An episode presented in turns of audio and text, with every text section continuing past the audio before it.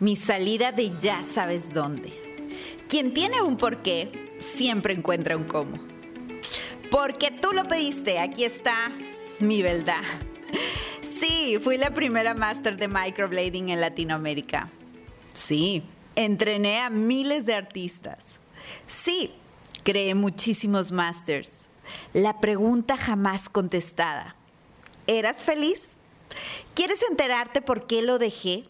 Quédate y entérate de todo el chisme. Soy Patricia Carreño. Comencé mi primer negocio a los 20 años con el dinero que tenía ahorrado para comprar un teléfono celular. Esa decisión cambió mi destino. Hoy, con más de 20 años de experiencia y de haber fundado la Academia de Micropigmentación más grande en Latinoamérica, ayudo a artistas de la industria de la belleza a convertirse en verdaderas dueñas de negocio, aumentando sus ventas, creciendo su negocio sin drama. Visítanos en nuestra página web y aprovecha el material gratis que tenemos para ti.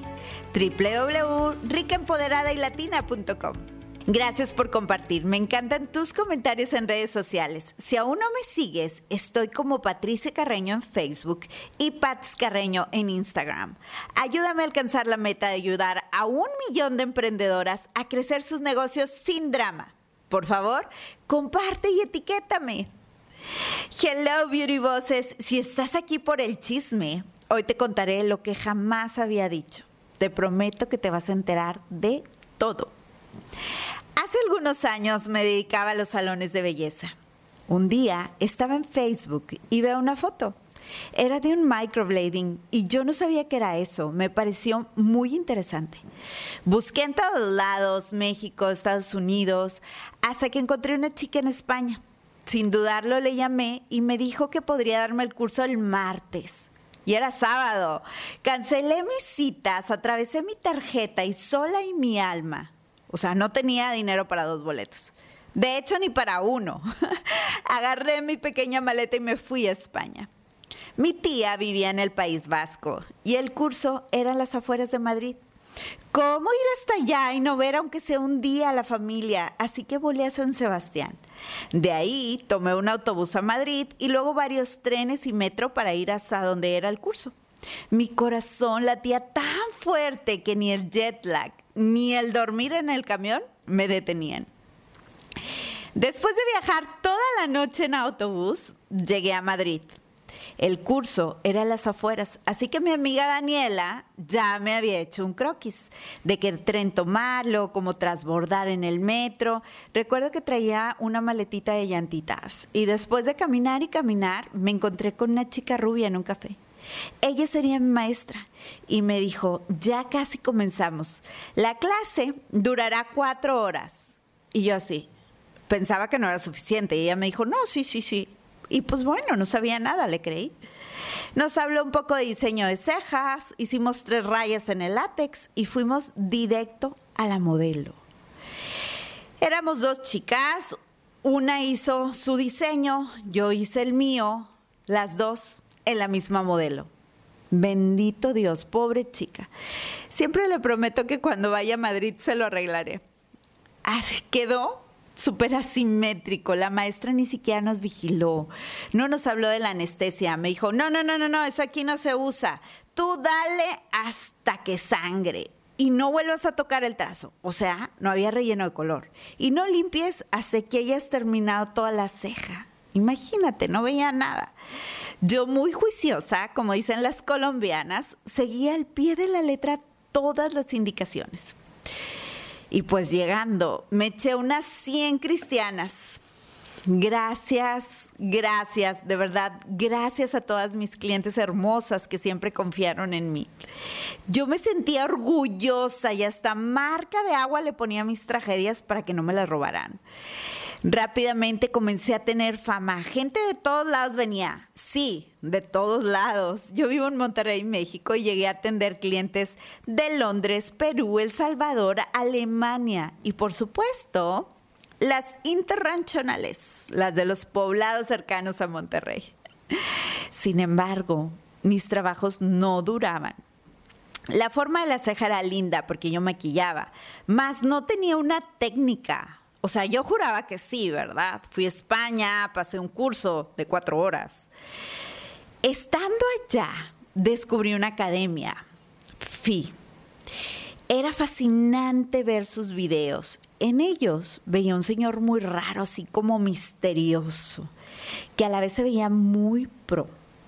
En un comercial se veía una modelo flotando en la nada, así como un truco de magia mientras él le hacía las cejas. ¡Wow! Me quedé perpleja.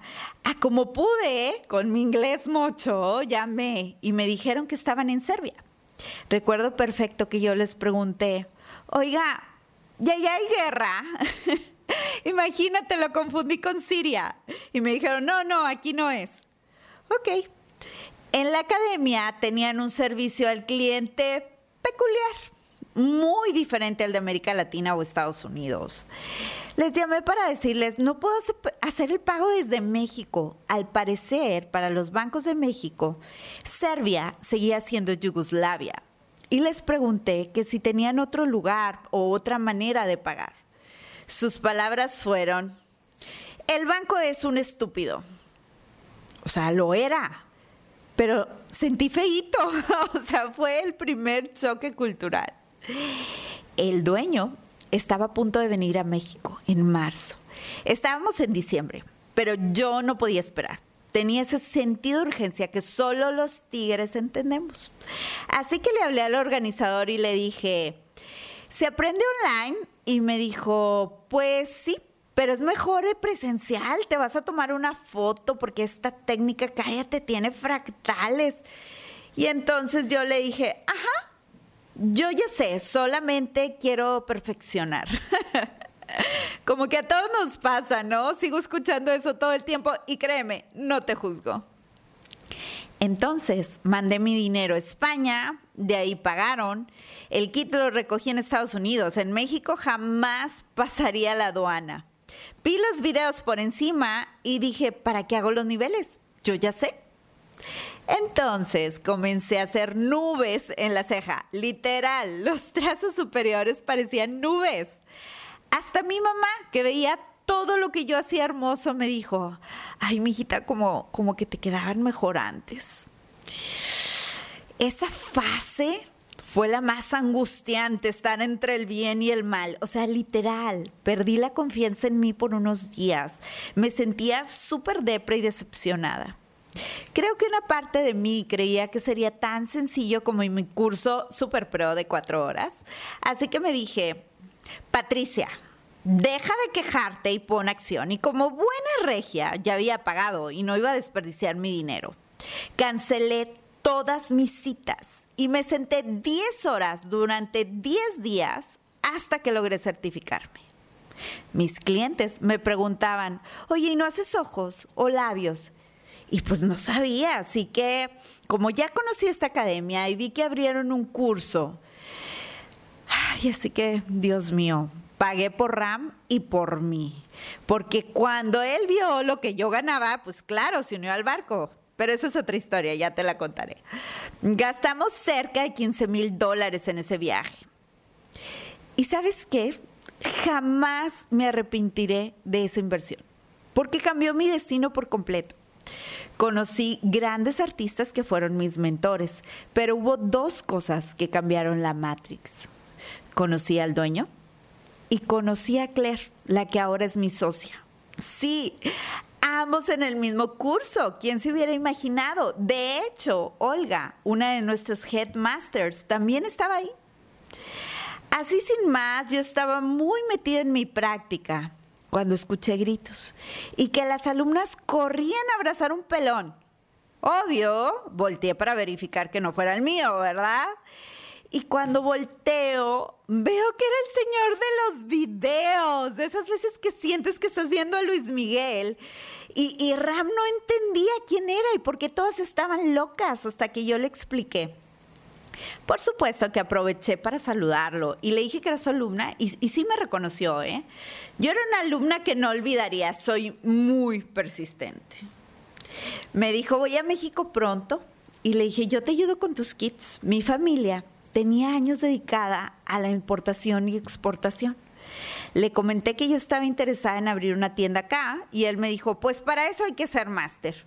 ¿Y qué se necesita para ser máster? Me dijo, muéstrame tu trabajo. Y entonces yo, feliz y segura de mí misma, le mostré mis patas de araña. Y él me dijo, llámame por la noche. Ya cuando la llamé me dice, tienes que practicar mucho. Ven mañana a un entrenamiento en Serbia. Cabe aclarar que estábamos en Viena, o sea, no dormí. Entre la emoción y de pensar, ¿qué tal si me decía que eran otros 5 mil euros? Imagínate, con toda la pena del mundo le pregunté, oye, ¿cuánto me va a costar? Y él me dijo, una sonrisa. Branco, estés donde estés, Dios te bendiga.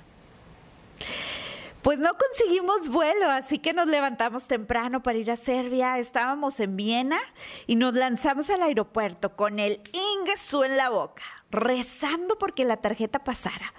Justo en el mostrador. Me pide la firma y veo salir el voucher y ¡fiu! Nos fuimos.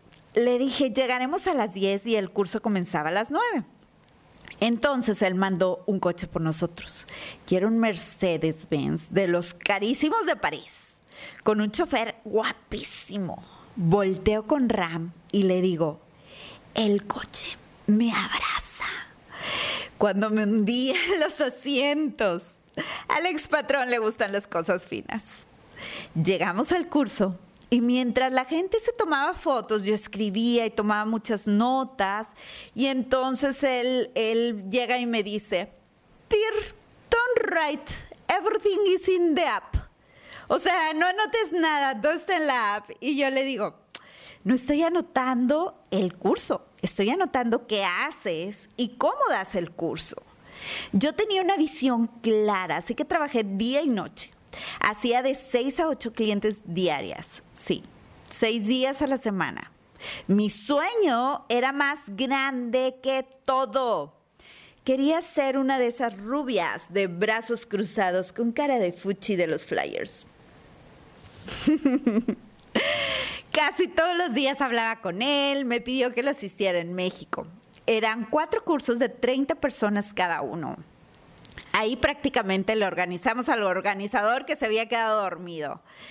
Eso fue de gran ayuda para después hacer nuestros cursos. Mientras estábamos en el curso, vi que una chica que le había ayudado a organizar estaba vendiendo otra marca de pigmentos y pasaba su terminal. Y pues como el Branco no entendía español y no se daba cuenta, él creía que le pagaban las modelos.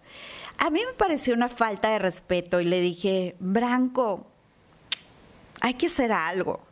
O sea, ¿cómo muerdes la mano que te da de comer?